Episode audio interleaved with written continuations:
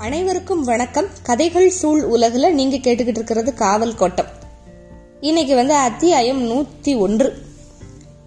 காலங்காத்தால ரெண்டு கிழவிய பேசிக்கிட்டே போகுது காத்தாயும் பேயம்மாளும் நடையோட வேகத்துல அப்படியே வார்த்தைகள் செதறி ஓடுச்சு. என்னங்கடி விடிய இப்படி பேசிட்டு போறீங்க? அப்படின்னு மந்தக்கல்ல இருந்து எதிர்த்து உட்காந்தாரு பெருசு மொக்கச்சாமி. அவர் சொன்னதை காதலே வாங்கல. ரெண்டு பேரும் நல்லா கத்தி பேசிக்கிட்டே கிழக்கு பக்கமா நடந்து போய்கிட்டு இருந்தாங்க. நின்னு என்னன்னு கேட்டு போறாளுகளா பாரு? இவளுகளுக்கெல்லாம் நல்ல மப்பு கூடி போச்சு அப்படின்னாரு. மொக்கச்சாமிக்கு மந்தக்கல் பெரியாம்பளை அப்படின்னதே பேர். எந்நேரமும் மந்தக்கல்ல தான் கிடப்பாரு. மற்ற பெருசுகள் எல்லாம் ஆலமரத்தடியிலையும் மலையடி வாரத்திலையும் தான் இருப்பாங்க. இவர் மந்தக்கல்லை விட்டு எங்கேயும் போக மாட்டார்.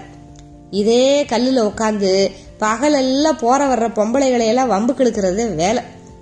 அதுவும் புதுசா வாக்கப்பட்டு வந்தவளுகள்லாம் ஒரு வழி பண்ணிடுவாரு மந்தக்கல்ல அந்த இளவெடுத்தவே உட்காந்துருப்பியான் சுத்தி போங்கடி அப்படின்னு சரடுகளை கட்டிட்டு வந்த புது பொண்ணுங்க கிட்ட எல்லாம் வீட்டுல சொல்லி விடுவாங்க. மூணு நாலு கிழவிகளுக்காளுக அவளுகளுக்கு கொஞ்சம் மட்டுப்படுவாரு. அதுவும் அந்த கழுவாய் இருக்காளே அவளை கண்டா போதும் மனுஷன் பொட்டி பாம்பா ஆயிருவான். அவ முக்கு திரும்பினா போதும். மந்தக்கல்ல விட்டு எந்திரிச்சு எம்பிட்டு வேகத்துல போவாருன்னு சொல்ல முடியாது. இந்த கிழவிக்கு மட்டும் ஏன் பெரியாம்பளை இப்படி பயப்படுற? அப்படி இளவட்டங்கள்லாம் கேட்பாங்க. அவளை பத்தி உனக்கு தெரியாதுடா பேசாம இருங்க. அப்படின்னு மட்டும் சொல்லுவாரு. விஷயத்த சொல்ல மாட்டாரு. ஆங்கனும் செத்து போன மூக்கனும் ஒரு தடவை வந்து கிழவனை தனியா மலையடி வரம்பக்கம் கூட்டு போய் உன்னைய சொல்லாம விடமாட்டோம். அப்படின்னு சொல்லி நல்லா கிட்டி போட்ட மாதிரி நெருக்கினதுக்கு அப்புறம் தான் கிழவை வந்து விஷயத்தை எல்லாம் சொன்னான் அவ சாமானியப்பட்டவ இல்லடா. புருஷனவே கொன்னவடா. அவகிட்ட கவனமா இல்லாட்டி அம்பிட்டுத்தே அப்படின்னாரு. சொல்றப்ப கிழவே முகத்துல இருந்த பயத்தை உத்து பார்த்துக்கிட்டே இருந்த ஆங்கணும் மூக்கணும் வாய் வெடிச்சு சிரிச்சாங்க. ஏண்டா சிரிக்கிறீங்க?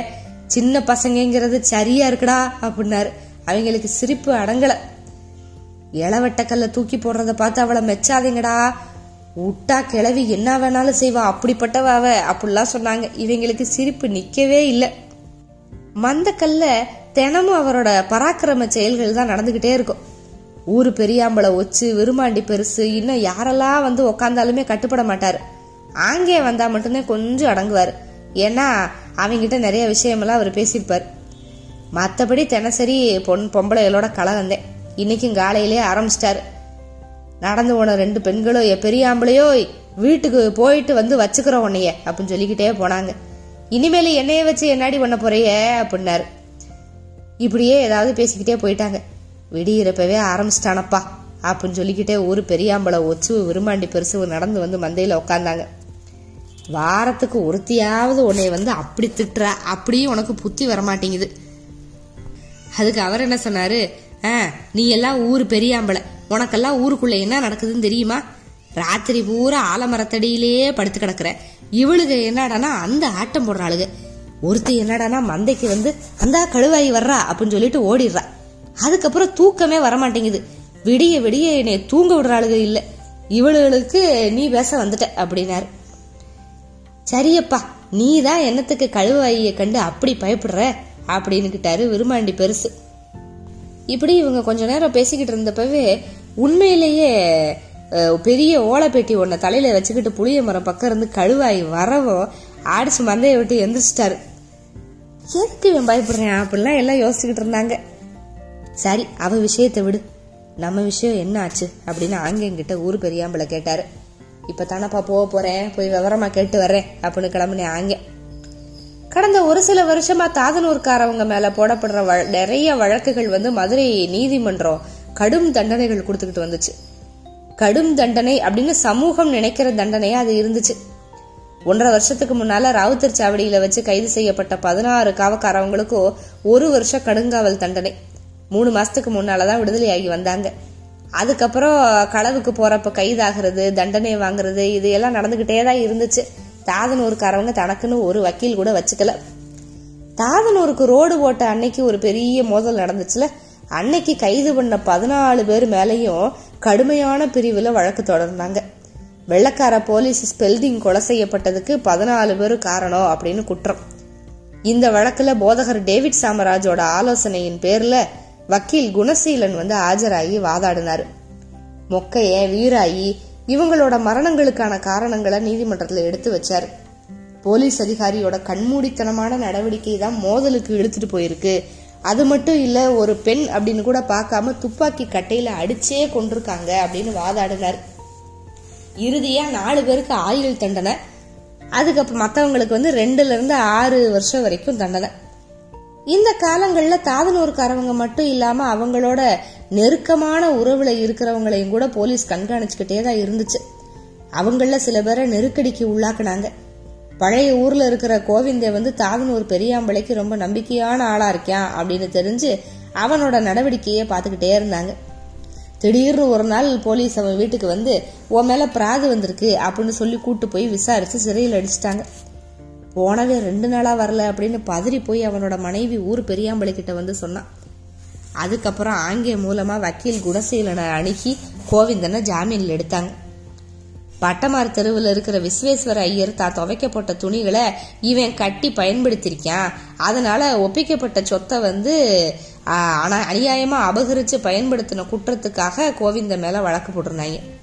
வழக்கு விசாரணைக்கு வந்துச்சு. விஸ்வேஸ்வர ஐயருக்காக நகரோட லீடிங் லாயரும் அவரோட மைத்துனர் சுந்தரம் ஐயர் ஆஜராகி வாதாடினார்.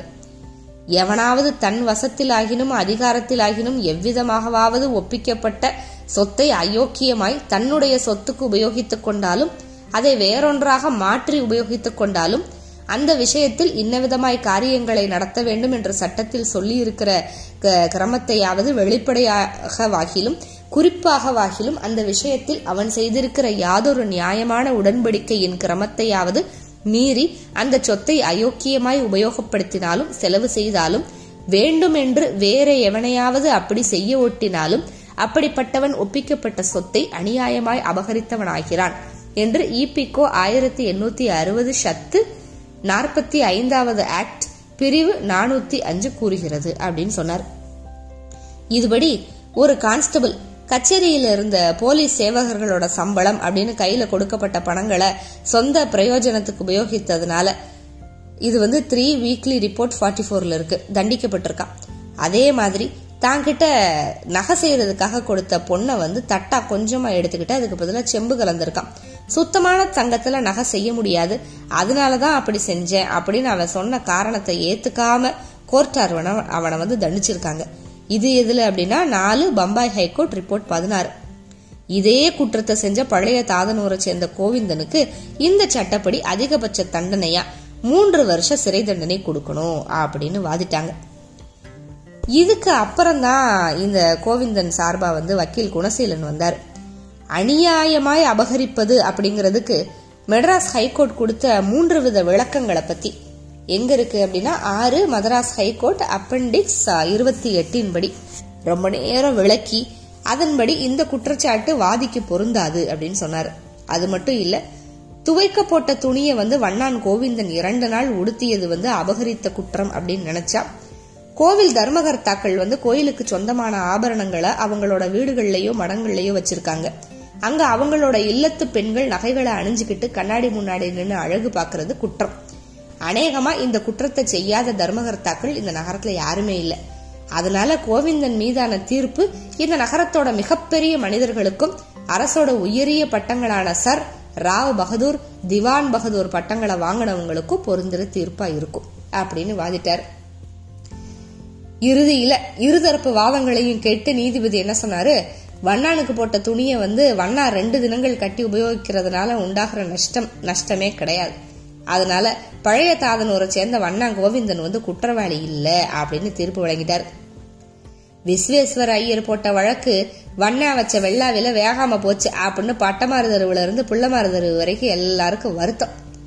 லீடிங் லாயர் சுந்தரமையரோட வாதத்தை வந்து வண்ணானோட வக்கீல் துவைச்சு காயப்போட்டு கழுது மேலே ஏத்தி தெரு தெருவா நடக்க விட்டேன் அப்படின்னு பேசிக்கிட்டாங்க. இந்த தீர்ப்புக்கு அப்புறம் செல்வந்தர்களுக்கு துவைக்கிற வண்ணான்களுக்கெல்லாம் நல்ல வெளிப்படையான தைரியம் வந்துச்சு.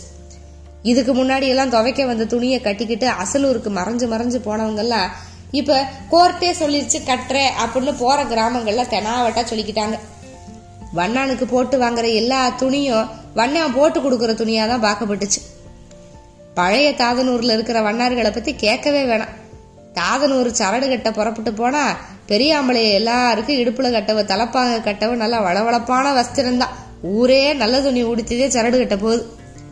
இதுக்கு இடையில ஒரு நாள் களவுக்கு போயிட்டு வந்தப்ப சோங்கனும் பொன்னாணி பொன்னாண்டி தெத்துக்கூண்டனை வந்து போலீஸ் வந்து கைது பண்ணுச்சு. சாரி சிறையில இருந்துட்டு வரட்டும் அப்படின்னு ஊரு இருந்துச்சு. வழக்குக்கு வக்கீல் வக்கீல. தற்செயலா நீதிமன்றத்துல இந்த கேஸ் பத்தி விவரங்களை சேகரிச்ச வக்கீல் குணசையில பதறி அடிச்சு பசுமலைக்கு ஓடி வந்து போதகர் டேவிட் சாமராஜ பார்த்துருக்காரு. அதுக்கப்புறம் தான் விஷயம் என்ன அப்படின்னு தெரியுது. இன்ஸ்பெக்டர் பிச்சுவையர் கொலை செய்யப்பட்ட வழக்கை இவங்க மூணு பேர் மேலேயும் போட்டிருந்தாங்க. குணசீலன் உடனே வக்கீலா நியமிச்சு வழக்க நடத்துறதுன்னு முடிவு பண்ணி அவ்வளவு சிரத்தை எடுத்து வழக்க நடத்தினாரு.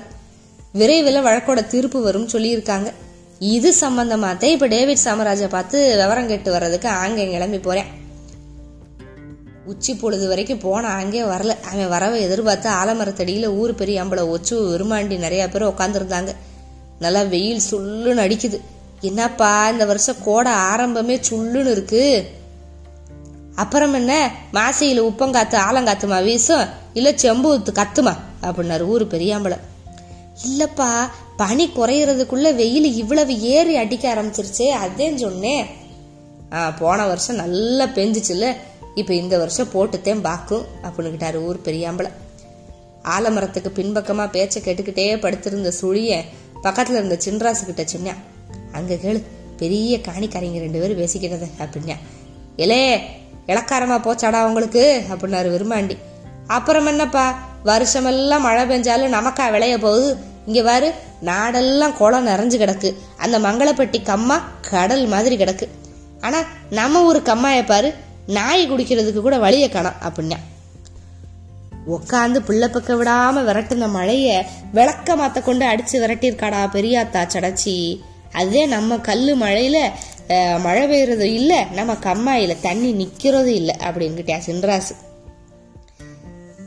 சடைச்சி எதையும் அடிச்சு பத்து வாடா இத்தந்தண்டி காட்டுக்குள்ள ஒத்தையில வந்து புள்ள பத்திருக்கானா? அவ எத்தந்தண்டி மனுஷியா இருந்திருப்பான் பாரு அப்படின்னுக்கிட்டேன் மொக்க. இப்ப அப்படியே பேச்சு சடைச்சிய பத்தி போயிருச்சு. இளங்காத்துல ஆலமரத்தோட மெல்லிய விழுதுகள் ஆடுச்சு. உதிர்ந்து கிடந்த இலைகள் அப்படியே காத்துல பறந்தது. மரத்தடியில இருந்தவங்க மேல அப்படியே மோதி தடவிக்கிட்டு போச்சு காத்து. ரொம்ப நேரம் உக்காந்தே இருக்கிறவ கொஞ்சம் அசைஞ்சு கொடுத்து உக்காந்த மாதிரி அந்த மரம் முழுக்க ஒரு சின்ன அசைப்பு. வெயில்ல வேக வேகமா நடந்து வேர்த்து போய் ஆலமரத்தடி நிழலுக்குள்ள வந்தாரு இப்ப மந்தக்கல்ல பெரியாம்பளை. என்னடா இடம் மாதிரி வந்திருக்கியான் அப்படின்னாரு வெறியமாண்டி பெருசு. கழுவாயி பின்னாடி விரட்டிட்டு வரலான்னு பாடுறா அப்படின்னு சுழிய. ஆனா இவர் அப்படியே வேர்த்து வேர்த்து வந்து பெரிய விட்டு பூதலிங்க பிள்ளையோட மகன் ரெண்டு மூணு பேரோட வந்து மந்தையில நிக்கிறாரு. உன்னைய பார்க்கணுமா? அப்படின்னாரு பெரியாம்பளை ஒச்சுக்கிட்ட. அவர் எதுக்கு நம்ம ஒரு மந்தைக்கு வந்து நிக்கணும்? அப்படின்னு யோசிச்சுக்கிட்டே ஒச்சு கூட நாலஞ்சு பேர் சேர்ந்து போனாங்க. தூரத்துல வர்றப்பவே நல்லா மகமல் சட்டை வெள்ளை துண்டு போட்டு உயரமான ஒருத்தர் நின்னுக்கிட்டு இருக்கதை பார்த்தாங்க. அவரை சுத்தி ரெண்டு மூணு பேர். பின்புற கரட்டு வழியா வந்து மந்தைக்கு வந்திருக்காங்க. இவ்வளவு பெரிய மனுஷர் மந்தைக்கு நடந்து வர்ற அளவுக்கு அப்படி என்ன முக்கியமான விஷயம்? அப்படி எல்லாம் வந்து சேர்ந்தாங்க. ஐயா நான் நடுப்பட்டி பூதலிங்கம் பிள்ளையோட மகன் சபாபதி பிள்ளை தாசில்தார் அப்படின்னு அறிமுகப்படுத்திக்கிட்டாரு. இப்படி ஒரு வணக்கத்தையும் அறிமுகத்தையும் இங்க யாருமே எதிர்பார்க்கல. நடுப்பட்டி பிள்ளைய ஒச்சு உட்பட பழைய ஆட்கள் எல்லாத்துக்குமே தெரியும். தாதனூரை சுத்தி இருக்கிற மூணு ஊர்களும் மீனாட்சி அம்மன் கோயில் மானிய ஊர்கள் தான் அந்த மானியங்கள் எல்லாமே பிள்ளை குடும்பத்துக்கு தான் சொந்தம். பாரம்பரியமான பேரும் புகழும் பெற்ற குடும்பம். அந்த குடும்பத்து மனிதர் வந்து தாதனூர் பெரியாம்பளைய பார்த்து கையெடுத்து கும்பிடுறாரு அப்படின்னு எல்லாரும் ஆச்சரியமா பாக்குறாங்க. பெரிய மனுஷங்கெல்லாம் இவ்வளவு தூரம் வந்திருக்கீங்க என்ன விஷயம்? அப்படின்னாரு பெரியாம்பலை ஒண்ணுமில்லப்பா இங்கிட்டு கவர்மெண்ட் கட்டடம் ஒண்ணு கட்டுறதுக்காக உங்ககிட்ட கேட்டு போகலான்னு வந்திருக்கோம் அப்படின்னாரு சபாபதி பிள்ளை. இவ்வளோ பெரிய சொத்துக்கார மனுஷன் நம்ம கிட்ட வந்து கேக்குறானே அப்படின்னு ஊர் பெரியாம்பளைக்கு ஒரே திகைப்பு. எங்க ஊர்ல எதுக்குப்பா வந்து கட்டடம் கட்டணும் அப்படின்னு கேட்டாரு விருமாண்டி எதுக்குன்னு தெரியலப்பா. எல்லா கிராமத்திலையும் ஒவ்வொரு கட்டடம் கட்டணும்னு துறையா சொன்னாங்க. அதையும் கேட்டு போகலான்னு வந்தோம். இதோ இவருதான் கட்டடத்தை கட்ட போற கான்ட்ராக்டர் பேரு சென்னாரெட்டி பழங்கானத்தத்துல இருக்காரு அப்படின்னு ஒருத்தரை அறிமுகப்படுத்தினாரு. அவரும் ரொம்ப பணிவா வணங்கினாரு. ஊர் பெரியவங்க எல்லாம் கான்ட்ராக்டருக்கு ஒத்துழைப்பு கொடுக்கணுமப்பா அப்படின்னு பணிவான குரல்ல கேட்டுக்கிட்டாரு. என்னத்துக்கு இங்க வந்து கட்டடம் கட்டணுங்கிறாங்க அப்படின்னு யோசிச்சுக்கிட்டே நிக்குது கூட்டம். சபாபதி பிள்ளையோட உதவியாளர் முனியப்ப மந்தைய விட்டு தள்ளி கட்டடத்துக்கு இட அமைப்புகளை குறிச்சுக்கிட்டு அடையாளத்துக்கு கல்ல வச்சாரு. அதுக்கப்புறம் அவங்க கிளம்ப ஆரம்பிச்சாங்க. அடுத்த வெள்ளிக்கிழமை நல்ல நாள் அன்னைக்கு வந்து வேலையை ஆரம்பிச்சிருங்க அப்படின்னாரு சபாபதி பிள்ளை. சரிங்க ஆரம்பிச்சிடுறோம் அப்படின்னாரு கான்ட்ராக்டர் சென்னாரெட்டி எல்லாம் பார்த்துக்கிட்டே இருக்காங்க. ஐயா எல்லாரும் ஒத்துழைப்பு கொடுத்து பிரச்சனை இல்லாம கட்டடம் கட்டுறதுக்கு உதவணும்யா அப்படின்னு மறுபடியும் ஒரு ஒரு தடவை பெரிய ஆம்பளை கிட்டையும் மற்றவங்க கிட்டையும் வணங்கி சொல்லிட்டு சபாபதி பிள்ளையும் எல்லாரும் புறப்பட்டாங்க. ஊருக்காரவங்க பேசாம நின்னாங்க. முதல்ல ஒத்துக்கிற முடியாது அப்படின்னு ரெட்டி மறுத்தார். ஆனா இதை ஒத்துக்கல அப்படின்னா ரயில்வேயோட ரெண்டு பெரிய கான்ட்ராக்டரையும் ரத்து பண்ணிடுவோம் அப்படிங்கிற நிலைமையில வேற வழியே இல்லாம தான் இதை ஏத்துக்கிட்டாரு. இங்க வந்து கட்டடம் கட்டுற கான்ட்ராக்ட் சபாபதி பிள்ளையோட ஊருக்கு போய் அளந்து முடிச்சு அவங்க கிட்ட சம்மதம் வாங்கிட்டு வந்ததோ பெருமூச்சு விட்ட மாதிரி இருந்துச்சு. வேலையை வெள்ளிக்கிழமை ஆரம்பிக்கணும். அதுக்கு முன்னால வேலைக்கு தேவையான சாமான்களை எல்லாம் கொண்டு போய் இறக்க ஏற்பாடு பண்ணாரு. இப்ப வந்து புது ஜெயில் கட்டிக்கிட்டு இருக்காங்கல்ல அதோட பிரம்மாண்டமான வெளிப்புற சுற்றுச்சுவர் வந்து இவரோட கான்ட்ராக்ட் தான். உள்ள தனித்தனியா நாலு பெரிய கட்டடங்களை கட்டுறதுக்கான கான்ட்ராக்டை இவரோட தம்பி எடுத்திருந்தாரு. இவரோட குடும்பம் வந்து கான்ட்ராக்ட் தொழிலில் பேர் வாங்கினது. வெள்ளக்கார அதிகாரிகிட்ட நல்ல நட்புறவு. நிறைய அரசு பணி இவங்க தான் பண்ணுறாங்க அதனால தாதனூர்ல கட்டடம் கட்டுற வேலையை வந்து பிடபிள்யூடியோட தலைமை என்ஜினியர் வந்து இவர் மேல வச்சிருந்தார். வேற வழியே இல்லாம ஏத்துக்க வேண்டியதாயிருச்சு. புது ஜெயிலோட வெளிச்சுவர் கட்டுற பணி வந்து அநேகமா முடிஞ்சிருச்சு. பூச்சி வேலை மட்டும்தான் பாக்கி. அதுவும் சின்ன பகுதி தான் அதனால அங்க மிச்சம் கிடந்த உடகல்லு செங்கல் சுண்ணாம்பு கம்பி எல்லாத்தையும் வண்டியில ஏத்தி தாதனூரில் கொண்டு போய் இறக்குறதுக்கு முடிவு பண்ணார். அஞ்சு வண்டி நாலு நட போதும். ஒரே நாளில் முடிச்சிடலாம் அப்படின்னு கணக்கு போட்டு புதன்கிழமை அன்னைக்கு வண்டிகளில் பொருளை கொண்டு போகிறதுக்கு ஏற்பாடு பண்ணார். புதன்கிழமை காலையில் பத்து மணிக்கு அஞ்சு மாட்டு வண்டியை பொருளை ஏற்றிக்கிட்டு பென்னிங்டன் ரோடு வழியாக தாதனூருக்கு போச்சு. பென்னிங்டன் ரோட்டில் போலீஸாரோட வண்டி சக்கரம் பதிஞ்சதுக்கு அப்புறம் இன்னைக்குதே வேற வண்டி வருது. ஆலமரத்தடியில் உட்காந்துருக்கிறவங்க கல்லும் மண்ணும் ஏற்றிக்கிட்டு போகிற வண்டிகளை பார்த்துட்டு பேசாமல் இருந்தாங்க. கடமுட கடமுடன்னு மெட்டல் சாலையில வண்டி சக்கரங்கள் உருண்டு உருண்டு மந்தைக்கு வந்து நின்னுச்சு. ஊர் ஆரம்பிச்ச காலம் இருந்து சம்பந்தமே இல்லாத மாட்டு வண்டி மந்தையில வந்து நிக்கிற மாதிரி தான் இன்னைக்கு இருந்துச்சு. வண்டியில இருந்த பொருள்களை எல்லாம் இறக்குனாங்க. கருங்கல் கட்டடம் ஒண்ணு முதல் முறையா தாதனூர்ல எழும்ப போறதுக்கான ஏற்பாடுகள் நடந்துகிட்டு இருந்துச்சு. தாதனூர் கரைங்க நாடு நகரமெல்லாம் போய் கண்ணம் போட்டு உருவன கல்லை கொண்டு ஒரு அரண்மனையே கட்டலாம். ஆனா செம்மண் சுவர் மட்டுமே எழும்பி நிற்கிது ஊர்ல. இப்ப கருங்கற்கள் வந்து குவிய ஆரம்பிச்சிச்சு. எல்லாருக்கும் என்னமோ செஞ்சுச்சு. இவங்க ஒவ்வொரு இடத்துல உருவி போட்ட கல்லெல்லாம் மொத்தமா சேர்ந்து இவங்கள பழிவாங்க வந்த மாதிரியே ஒரு எண்ணம். அதுக்கப்புறம் ஒரு மௌனம்.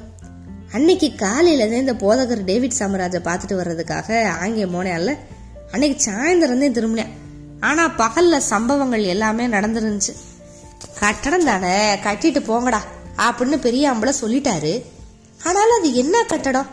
அதுக்குள்ள வேற எதுவும் வில்லங்க இருக்குமா? அப்படின்னு கேட்டு வா அப்படின்னு மறுநாள் காலையில மறுபடியும் ஆங்கனை அனுப்பி வச்சாங்க. ஆனா முத நாள் இரவே டேவிட் சாம்ராஜ் வந்து நாகர்கோயிலுக்கு புறப்பட்டு போயிட்டாரு. இனிமே அவர் வந்து சேர மூணு நாலு வாரம் ஆகும் அப்படிங்கிற செய்தியோட வந்தே ஆங்க. கட்டடம் கட்ட சொன்னது சரிதானா அப்படிங்கிற குழப்பம் எல்லாருக்குள்ளயும் இருந்துச்சு. ஆனாலும் கட்டடத்தை வச்சு நம்மள என்ன செய்ய முடியும் அப்படின்னு ஒரு நினப்பு. கட்டடத்துக்குள்ள என்னத்தை கொண்டு வந்து வைக்கிறாங்கன்னு பாப்போம் அப்படிங்கிற ஒரு எதிர்பார்ப்பு வேற. கலந்து பேச டேவிட் சாம்ராஜ் இல்லாததுனால நாலு நடையும் வண்டிகளும் வந்து சேர்ந்துருச்சு. தாதனூர் தாம் மந்தையில கவர்மெண்ட் கட்டடம் ஒன்றை கட்ட அனுமதிச்சது இத்தனை வண்டி சாமானை கொண்டு போய் இறக்க அனுமதிச்சது இது எல்லாமே அரசுக்கு வந்து பெரிய வியப்பு. இவங்களோட முரட்டுத்தனம் எப்படி எல்லை கடந்து இருக்கோ அதே மாதிரி தான் இவங்களோட அறியாமையும்.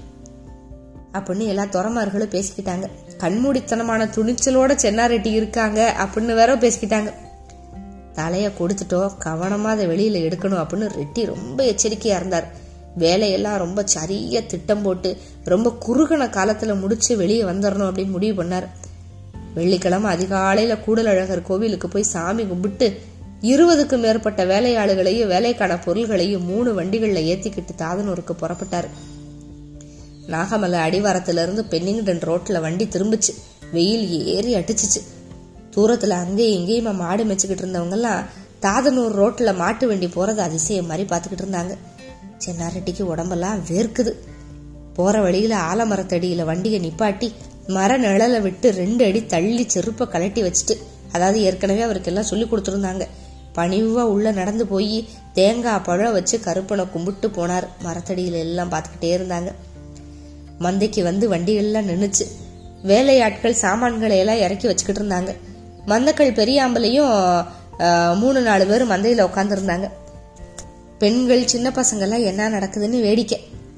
மண்ணு மேல கயறு இழுத்து பிடிச்சி வேப்பங்குச்சி ஒன்றில் கிழிச்சு கோட்டை போட்டுக்கிட்டதுக்கு அப்புறம் வானம் தோன்ற வேலையை ஆரம்பிக்க போனாங்க. உடனே மந்தையிலிருந்து ஒரு பெரியவர் சத்தத்தை போட்டார். என்னங்கடா வேலையை ஆரம்பிக்க போறீங்க? போய் வரியை கட்டுங்கடா முதல்ல அப்படின்னாரு. எங்களுக்கு ஒண்ணுமே புரியல.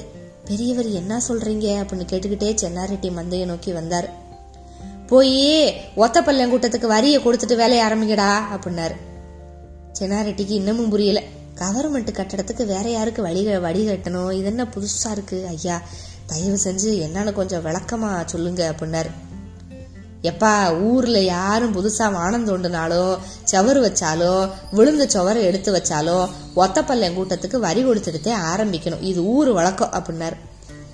சென்னாரெட்டிக்கு இது எதிர்பார்க்காத ஒரு புது பிரச்சனை. அரசாங்க கட்டடத்துக்கு வேற ஆளுக்கு வரி கொடுத்தா அம்பிட்டுத்தே.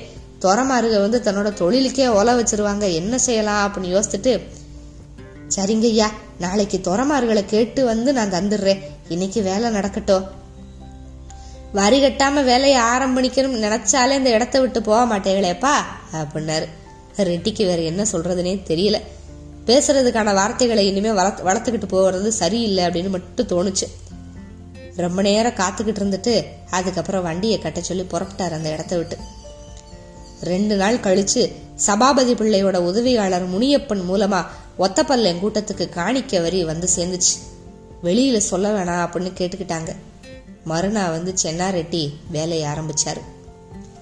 டேவிட் சாமராஜ் அப்படிங்கிற பொண்ணாங்க ஊரில் இல்லை. பணிவா வந்து கேட்டதுனால ஒரு அறியாமையில் கட்டணம் கட்டுறதுக்கு சரின்னுட்டாங்க. இது என்ன கட்டடம்? என்ன பிளான் வச்சிருக்கு இந்த துறமார்களோட அரசு? இது எல்லாத்தையும் அடுத்தடுத்த அத்தியாயங்களில் பார்க்கலாம். காத்துக்கிட்டே இருங்க. மிக்க நன்றி. வணக்கம்.